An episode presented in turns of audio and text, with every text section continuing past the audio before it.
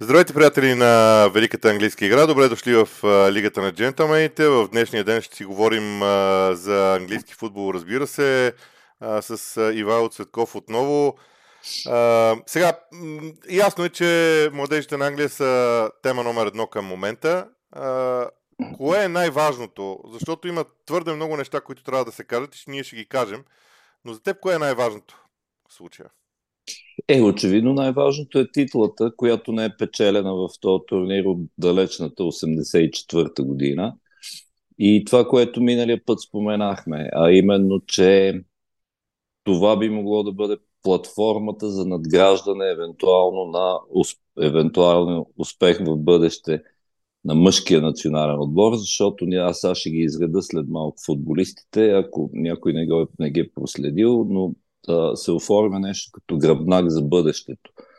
Говорим за следва, грубо казано, за следващо поколение, защото сега има силно поколение, което се очаква още до година да, да стори чудото, така да се каже, имам предвид до година на европейското за мъже. А, а другото, разбира се, най-важно е, че Англия премина през това първенство без да допусне гол. А, сега, разбира се, имаше и, и известна, даже не малка доза късмет, защото испанчетата изпуснаха изпуснаха Абел Руис изпусна Дуспа в децевика в последната секунда почти на добавеното време. И, и тогава вече ако се отидеше на продължение е трудно да се гадае какво би, би станало, но ако ще трябва да гадаем, то е, че Англия по принцип а, на Англия, нали, Карсли се опитва да играе и играе много през големи периоди доминантен футбол, такъв какъвто по принцип се очакваше от, от испанската школа. Тоест не, не бя прак паралел, но истината е, че отбора, който е сформиран в момента, изглежда много стабилен и нищо от това, включително а, чист, чистите мрежи, не, не, не, не допуснат нито един гол, всичко някакси идва логично. А, що се отнася до самия състав, какво да кажем, най-вече, понеже говорим за чисти мрежи, естествено трябва да почнем от Джеймс Трафър на вратата, който е футболист, собственост на Манчестър Сити, но беше в Бърли последния сезон. И истината е, че вече има слух, че едва ли не, че Челси го искат, защото Челси в момента са само с кепа като а, опция на вратата, де-факто. Другия насрещния слух е, че пък за 19 милиона бил обещан на Бърли, т.е. найема да се превърне в, в а, покупка, въпреки че след то героизъм на първенството, според мен едва ли ще, ще Ман Сити ще се съгласат на такова нещо. А, като казвам Ман Сити, и понеже говорим за гръбнак, има няколко футболиста, които са собственост на Ман Сити. Единственият, който е в Ман Сити, разбира се, е Кол Палмър, който направи много силно а, първенство. Другия, за кой, който си струва да споменем, като сме тръгнали по линия от към вратаря, е именно Тейлър Харло Белис, който, а, който също беше, също беше под, а, под найем. А, пардон, Джеймс Трафър беше в Болтън под найем, а пък Бърли го иска, да. А пък Тейлър Харод Бели, ето тук леко объркване настана, е, беше под найем в Бърли последния сезон а, в защитата. И разбира се, той е двойка с а, Ливай Колуил, за който му предстои сериозен разговор с Почетино, защото а, самия Почетино каза, че искал да го чуе, да види каква му е нагласата, а, защото един от вариантите за Мойзес Кайседо в Челси е минава през това Ливай Колуил да стане част от сделката и да, да остане на Амек Стадиум в Брайтън. А, което може би а, може и да не стане в крайна сметка, защото то като цяло може нищо да не стане, но специално тази част, която той да стане част от сделката, защото ако почетино прецени, че му трябва този футболист, нищо чудно да си го прибере от поднаем, защото му трябва, разбира се, и широчина в защита. Минали път за фулбековете Джеймс Гарнер и Макс Аранс. А, даже човек би се зачудил, защо Макс Аранс е футболист на Норич, а не на някой по-голям, на някой по-голям клуб. Но какво да кажем, в средната линия споменах Кол Палмър, който се представи особено в, през повечето време в дясната част на халфа а, много силно. А, този а, трябва да споменем, разбира се, двойката вътрешни халфове, Къртис Джонс, който отбеляза и както се оказа победния гол на финала и разбира се, на който му предричат блясково бъдеще в Ливърпул, в халфовата линия, да видим това дали ще бъде така. И другия, който му е партньор, Анжел Гомес, Гомеш, който всъщност той може, се оказа, че може да играе, още може да избира, смисъл за, до сега е играл само за Англия, защото е роден в Англия, но може и за Ангола, и за Португалия, но предполагам, че ще избере ще избере Англия. От другата страна, ти миналия път каза Емил Смит Рол, т.е. за каква широчина става въпрос, в който почна титуляр на финала, за разлика от полуфинала. А, за каква широчина става въпрос в самия младежки национален а, на англичаните. И отпред, разбира се, Гибс Вайз и Антони Гордън. Сега смените няма толкова какво да ги коментирам, защото те бяха а, не бяха, да кажем, решаващи. Нони Мадуеки, който игра през повечето време от дясно. Камера Нарчър също е силно попълнение. Оливър Скип, който е опция в халфа, беше резерва през повечето време, както и в Тотнам, освен ако някой не се контузи. И разбира се, Харви Елият отново от Ливърпул, на който също се възлагат големи надежди. И за да затворим, може би, темата, аз да ти върна въпрос. Ето имаме футболисти като Кол Палмар, специално, за тях двамата ще кажа, и е Емил Смит Рол. Това са изключително перспективни футболисти. Обаче ти как виждаш ли ги изобщо тези футболисти да хванат ръка съответно в Ман Сити и в Арсенал, при положение, че а, че и двата отбора се подсилват сериозно и, и вече има достатъчно широчина от много по-скъпи звезди от тях. Да, това е нещо, което е много интересно. Аз бих стигнал и до, така, до още нещо като разсъждение, говоря, защото а, си задавам следния въпрос. А какво като не хванат ръка? Всъщност, те са в една много тежка конкуренция на съответните позиции. Да. А, вероятността да играят всеки един матч е нулева, според мен. Но точно в това нещо всъщност се крие възможността те да се развиват, защото нивото, на което са поставени а, и с което трябва да се състезават е изключително високо. Но тук има един много важен, според мен, факт. 13 от тези футболисти, които в момента играха за младежкия национален отбор, 13 от тях mm-hmm. всъщност са продукт на академиите на Висшата лига. 13 от тях са да. продукт на тези академии. И според мен да ти призная, това в някаква степен ме кара да се замислям, че Висшата лига не просто вече има, защото ние от много години казваме, че Висшата лига купува качество. И това е абсолютен факт. Въпросът е, че според мен този отбор показва, че Висшата лига и генерира качество. Започва да създава качество от себе си. Mm-hmm. А, за мен играчи от рода на Леви Колуел, изключителен централен защитник, значи честно ти казвам, че ако Челси си позволи да го включи в каквато и да е сделка, а, директното от Боли трябва да става и да си тръгва. Не за друго. а защото в, според мен в световния футбол има няколко играчи, а, те са единици, които имат качества подобни на неговите. Започваме с а, модела Върджил Ван Дайк, защото той е такъв тип играч. А, Салиба е другия такъв тип играч. Леви Кола го виждам в, в, в, в този, в, в, в абсолютно същата компания като тип футболист. И именно това да ти признаем ме кара да мисля, че в един даден момент а, нещата могат да станат а, много интересни с него. Но за да не изборяваме отделните единици, за мен това качество, което го има, е много важно. Да не говорим, че в първия отбор, да речем един Букай Осака, който може да играе в този отбор. Това е от тяхното поколение на практика. И, второ, да. и второто нещо, което аз искам да изтъкна е, че трима от тези играчи, които станаха сега европейски шампиони, са и световни шампиони за 17 годишните. Да. Тоест, тук вече няма, а, тук вече елиминираме фактора случайност. Тоест, едно цяло поколение а, тръгва да се развива и, и показва класа. Въпросът е, на който на мен ми се иска, може би, да дадем отговор. Е, Добре, А всъщност, смяташ ли, че Англия си реши въпроса с продуцирането на млади играчи? Защото ние винаги сме говорили за това, че те имаха проблем. И се виждаше, че имаха проблем. Виждаше се, че работят върху него. Но гледайки техническите способности на испанците и на, и на англичаните, за първи път от много години, технически аз не мога да различа едните от другите. Винаги испанците са били много по-технични, англичаните са компенсирали с тактически умения, с физика.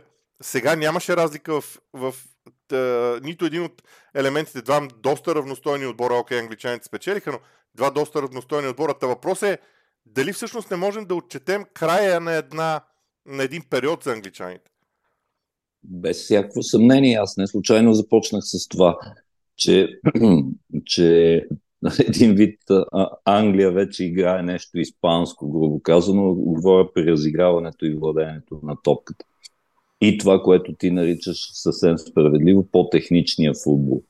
А, сега, а, за някой, ако е забравил, той имаше цяла огромна програма, всичко тръгна от залеза на така нареченото златно поколение на Джерт и Лампарт и така нататък. И те като видяха, грубо казано, че не идва кой знае какво след това. А, а, и разбира се, имаше много големи, много силни, разтревожени гласове за това, че това, което ти спомена, че премиершип купува качество, а всъщност не развива местните футболисти. Промениха се някаква част от правилата, а въведе се нова, как да наречем, обща тренировъчна схема или много подобна, ако не е една, една единствена за, за всички школи. Много повече, какво беше там, 5, 5 на 5 почнаха да играят или 6 на 6, много повече се наблягаше на, като цяло, като тенденция на играта с топка и дори като време траене по време на тренировките, на заниманията с топка, спрямо всичко останало, което се смяташе за традиционно в Англия. И според мен това е, дето аз шеговито ги наричам, и изгря поколението на тия с двойните фамилии, както е, както е, е било модерно в началото на века, като Смит Роу и Гипс Уайт и така нататък.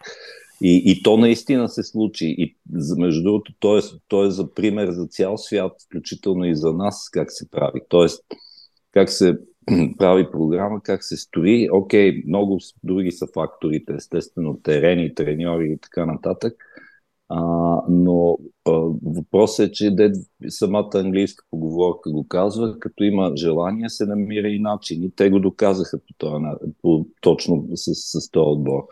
Така че бъдещето изглежда, ако не розово, то достатъчно светло да а, Англия да мислят а, за, как да кажа, и то за, айде, айде ако не за една купа, т.е. айде ако не за продължителна доминация, то за наистина за печелене а, на трофеи. И и, и това е на фона на, на други футболни нации, които също естествено не спират своето развитие, включително като казваш Испания. Французите, каква, за каква дълбочина става въпрос? Аржентина, разбира се, световните шампиони. То се видя и на, на тези до 20 години наскоро за какъв потенциал става въпрос. Така че Англия нямат никакъв избор, освен да продължават с тази политика и между другото, а, това е, деца вика, така се прави. А, като видиш, че а, като, а, как да кажа, като печелиш толкова много, естествено, че а, най-разумното е да реинвестираш по някакъв начин, а не както в а, други, да ги наречеме по южни или източни култури, да откраднеш част от парите и съответно да не ре, реинвестираш абсолютно нищо. Така че наистина са за пример. Аз завършвам с още един факт.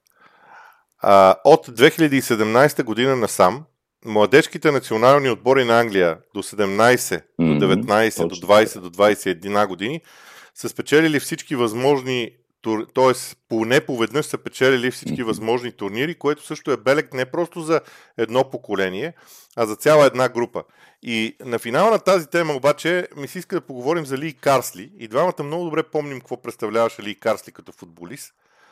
Да. А, когато човек гледа този тим на Англия, гледа и Гарет Саутгейт на трибуните, а, не казвам, че съм най-големия почитател на Ли Карсли, но се питам как Ли Карсли е толкова смел. А, и изобщо питам се, а, защото последната стъпка от а, цялостното развитие на Англия е да почне да продуцира не само млади играчи, а и треньори. Там драстично англичаните изостават, ако изобщо са в разговора, защото във Вижте лига, ако не се лъжа, има един англичанин в момента или нещо подобно. А, може и да бъркам. Но така или иначе Ли Карсти също заслужава внимание като треньор. Ами то проблема с треньорите е малко като бившия проблем с футболистите. Т.е. те сега си дават сметка за това.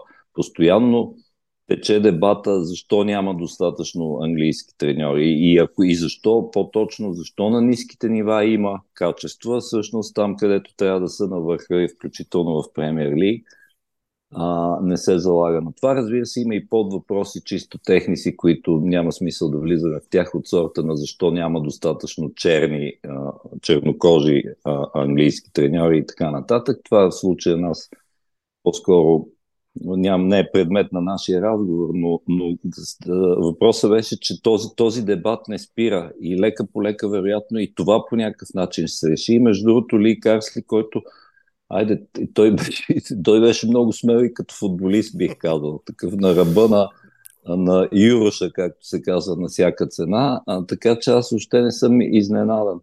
И ти много хубаво подсещаш за това, защото това, което не достигна на Англия на три пъти вече, или колко станаха, включително полуфинал, че, че, т.е. полуфинал, финал и четвърт финал, е това, че, което сме си говорили, че Гарет Саутгейт е, е една или пет идеи твърде предпазлив треньор. Тоест, когато ти трябва да, да тръгнеш да печелиш матч. И съответно, окей, след това той би казал, и късмета не беше на наша страна, ама той трябваше да, така да се каже, лошия късмет трябваше да бъде изпреварен по един или по друг начин. Тоест, е такива, такова нещо трябва при положение, че особено, понеже говорим за тази младежка а, е, то е едно или две поколения, не знам вече колко стават. Тоест ти като ги учиш на това да владеят топката, да атакуват и да истина да играят смело, съответно трябва и такъв менеджер, а не такъв, който им казва, в смисъл, стойте след 60-та минута прибираме до 60-я метър и, и евентуално нали, пазим резултат и така нататък. Това разбира се много упростено казано и, и не е съвсем така, но има, да кажем, че има подобна тенденция. Така че това с менеджерите е проблем и аз мисля, че те са тръгнали да го решават и доколкото като голям, като много информиран англофил, знам, че ще го решат рано или късно. Да, имат го, имат го това. Имат го в, в себе си, че те, когато се захванат с един проблем, просто го решават в даден момент и това е. Да. Сега, а, да поговорим и за нещо друго. А, тогава оставяме на страна младежите. От а, всички отбори и трансферните им лета до тук, образно казано, може би това на Арсенал изглежда най-близо до, до завършване. Тоест, футболистите, които ще бъдат привличани вътре в клуба, а, изглеждат привлечени, които са задължителни. А, но аз ще погледна нещата от друга гледна точка, защото ми се струва, че а, ние с теб много често сме гледали процесите и за целта ще обаче ще си взема телефона, защото съм си отбелязал малко числа. Ако включим mm-hmm. трансферите на Деклан Райс, Хаверс и Тимбър, парите, които Артета е дал а, за отбора си, за формирането на отбора си, са 632 милиона евро са тук при мен. А, което средната възраст на този отбор е 25 години, освен mm-hmm. всичко останало, а според стоеността на пазара на тези играчи, включително Райс и Тимбър, стоеността на отбора на Арсенал е милиард и 300 милиона, което почти изравнява Манчестър Сити, които обаче, забележи, а, са похарчили около милиард, за да постигнат отбор, който струва милиард и 200. А, всичко това в контекста на това, което се случва с а, Арсенал. В крайна сметка, а, първо да поговорим за тези три нови попълнения според теб и този ефект на увеличаването на стоиността на отбора, как трябва да бъде тълкуван, защото според мен е нещо, нещо което аз съм, ти знаеш по-добре от всички, че съм бил непоправим оптимист към това, което Артета направи, но смятам, че това е вече много над моите очаквания дори. Ами разбира се, и, и то, ако го разглеждаме най-вече като проект за бъдещето. Между другото, точно днеска а, преди да записваме, мислейки си за какво ще говорим, с, ми хрумна а, точно това, което казва. Тоест, едно от нещата, които спомена а, за средната възраст, защото какво става? В смисъл, двамата футболисти в халфовата линия на по 30 години, а, а, единия Джака вече си тръгна към Леверкузен, Томас Парте и го чакат до август и той да си тръгне. Тоест имаме чисто нова, подмладена, да я наречем, халфова линия, с, предполагам с Деклан Райс. А, с Деклан Райс, разбира се, като, като скринер, котва, опорен или каквото там да го наричаме, като, като човек, който мести топката в предни позиции. А, и разбира се, вероятно, Хаверт ще бъде върнат а, в халфовата линия и разбира се и Одегор, който да не забравяме, че минал, миналия сезон като, като плеймейкър, така да се каже, вкара и 15 гола.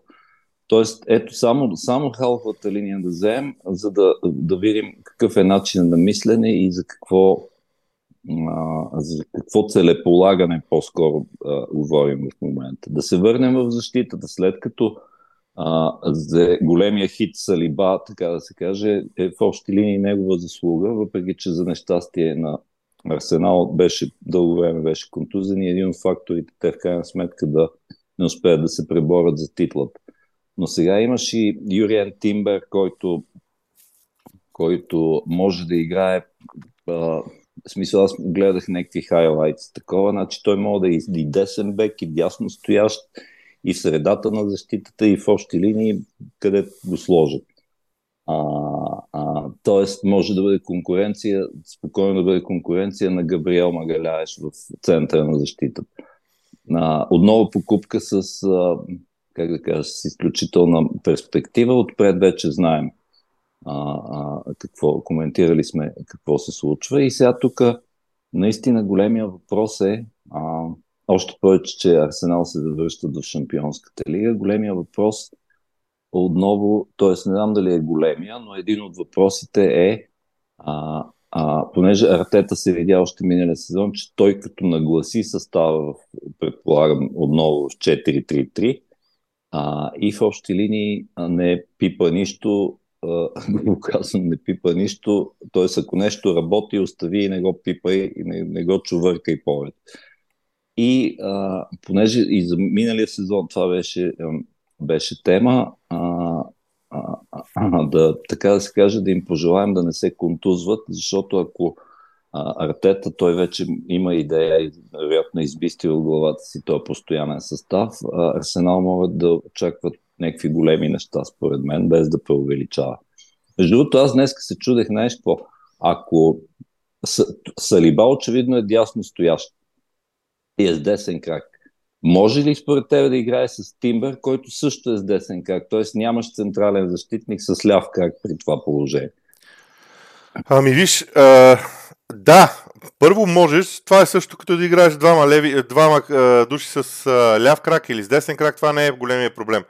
А, въпроса на централните защитници е коридорите на подавания, които се търсят да. напред. Значи, ако коридорите на подавания спрямо противниковия отбор са специфични, ти можеш да използваш конкретен играч на конкретна позиция, така че коридора да е точно определен.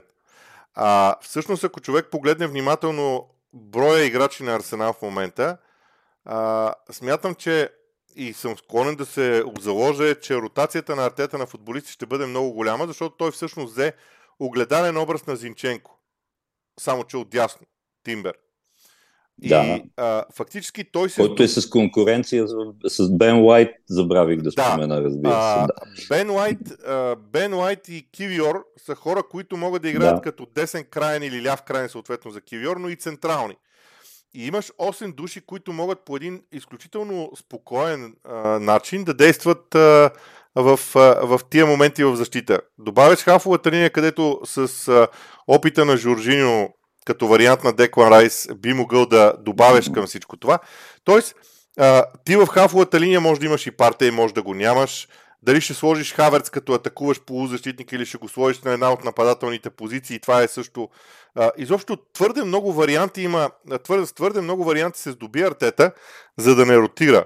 А, и според мен това е голямата цел да се ротира състава от първата, от първия матч до последния матч, зависимост от това срещу кого играеш, по какъв начин играеш, да създаде онази конкуренция, която... Защото Арсенал за първи път от много време има 20 души.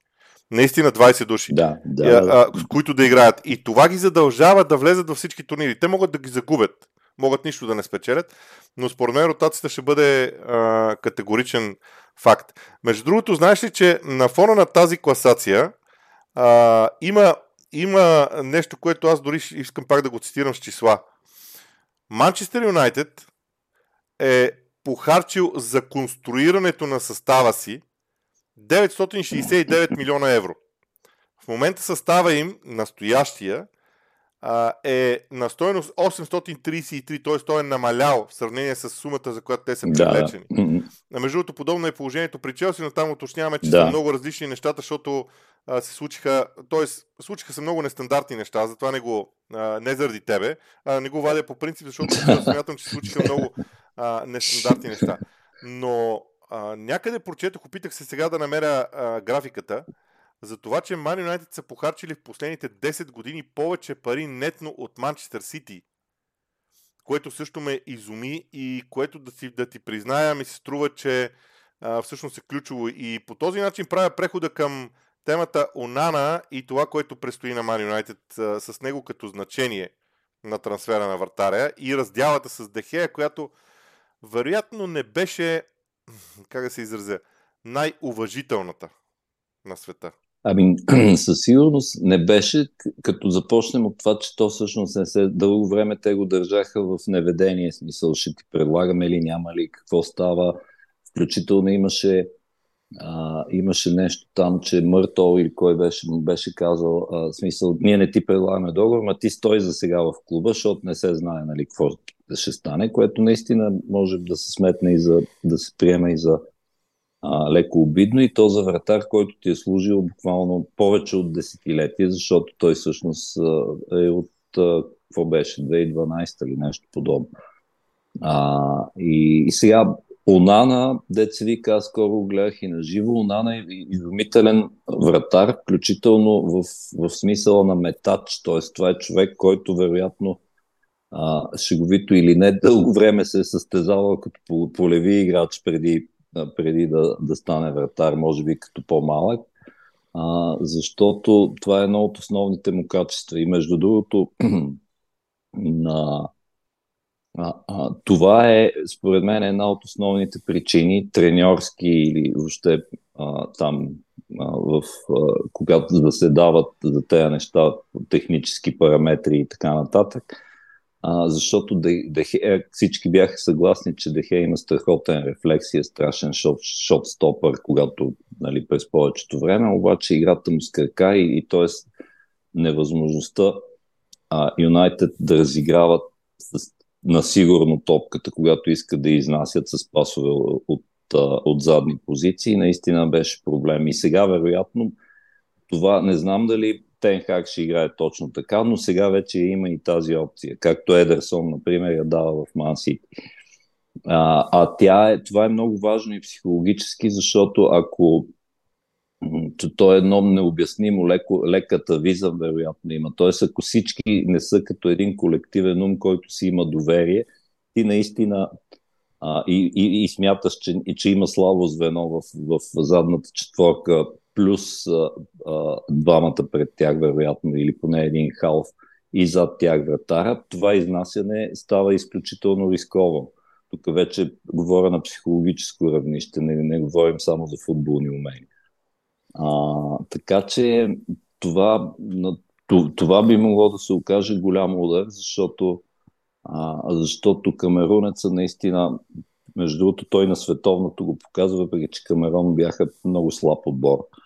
Но се показа и като лидер и в националния отбор, и въобще като разбира се, той си имаше там проблеми с федерацията, защото нали, вече е голяма звезда и прочи и прочи, но това въобще не е важно. Важното е, че Юнайтед се здобиха с, според мен, с изключителен а, вратари, даже в смисъл, че ето, ето е силата на Премьер Лиг, защото Интер, колкото и да са а, също а, голям и легендарен клуб, нямаше как да предотвратят това нещо. Между другото, Интер ги свързват, кой знае защо, с Юго Лорис, който беше тръгнал уж да се пенсионира, но може да се озове.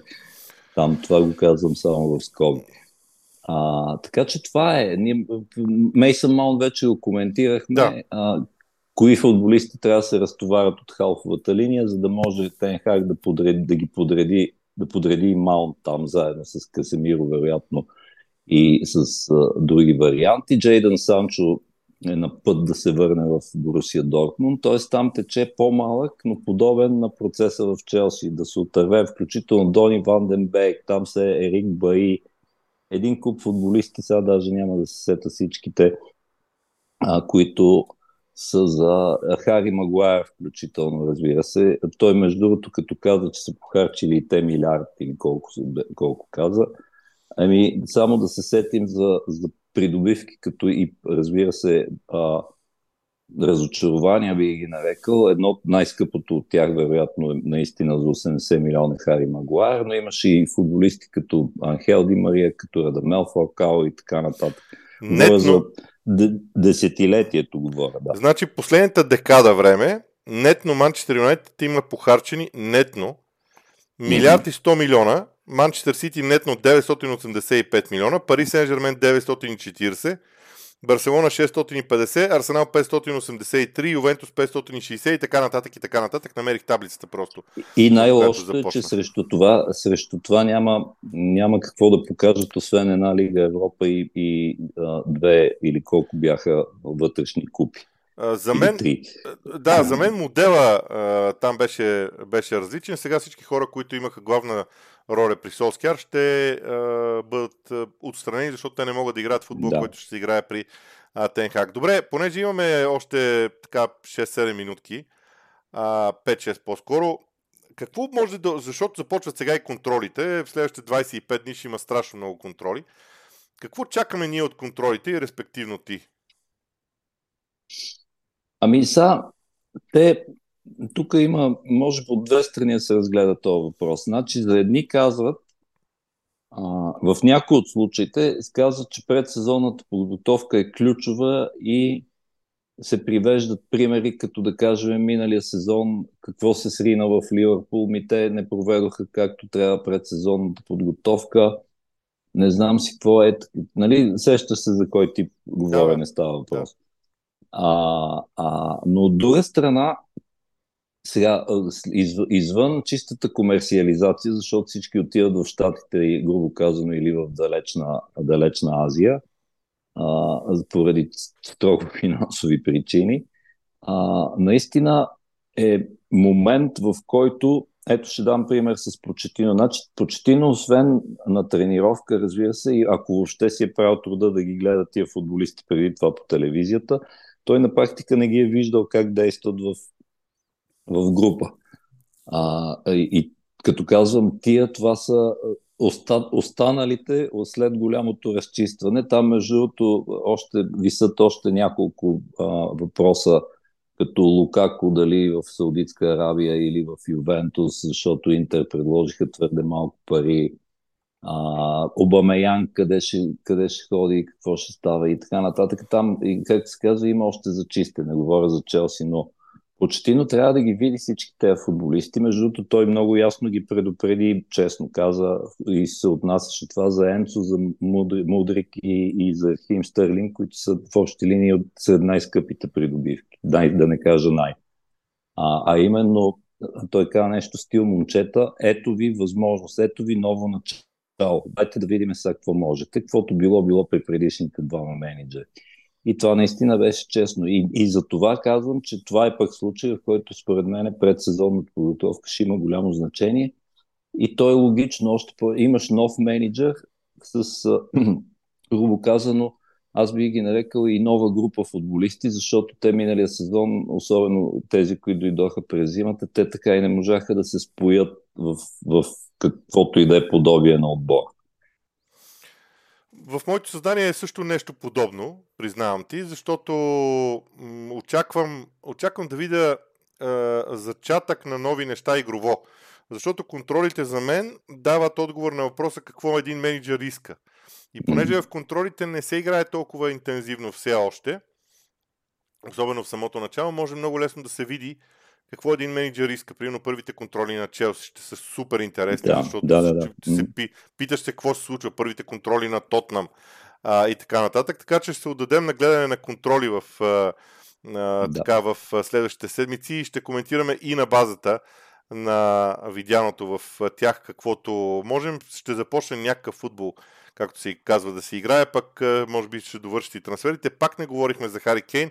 Аз просто изчаквам, защото имам чувство, че там нещо ще стане, но, но нека, както се казва, нека да стане и тогава, дето се вика. Да. Ами добре, до тук с а, днешния епизод. А, дами и господа, м, така, може да следите Лигата на джентълмените и през а, а, летните дни, както до сега, така и до началото на първенството. Пък до него не остава вече кой знае колко много време. Надявам се, скоро ще си говорим за реален състезателен футбол. От нас, довиждане.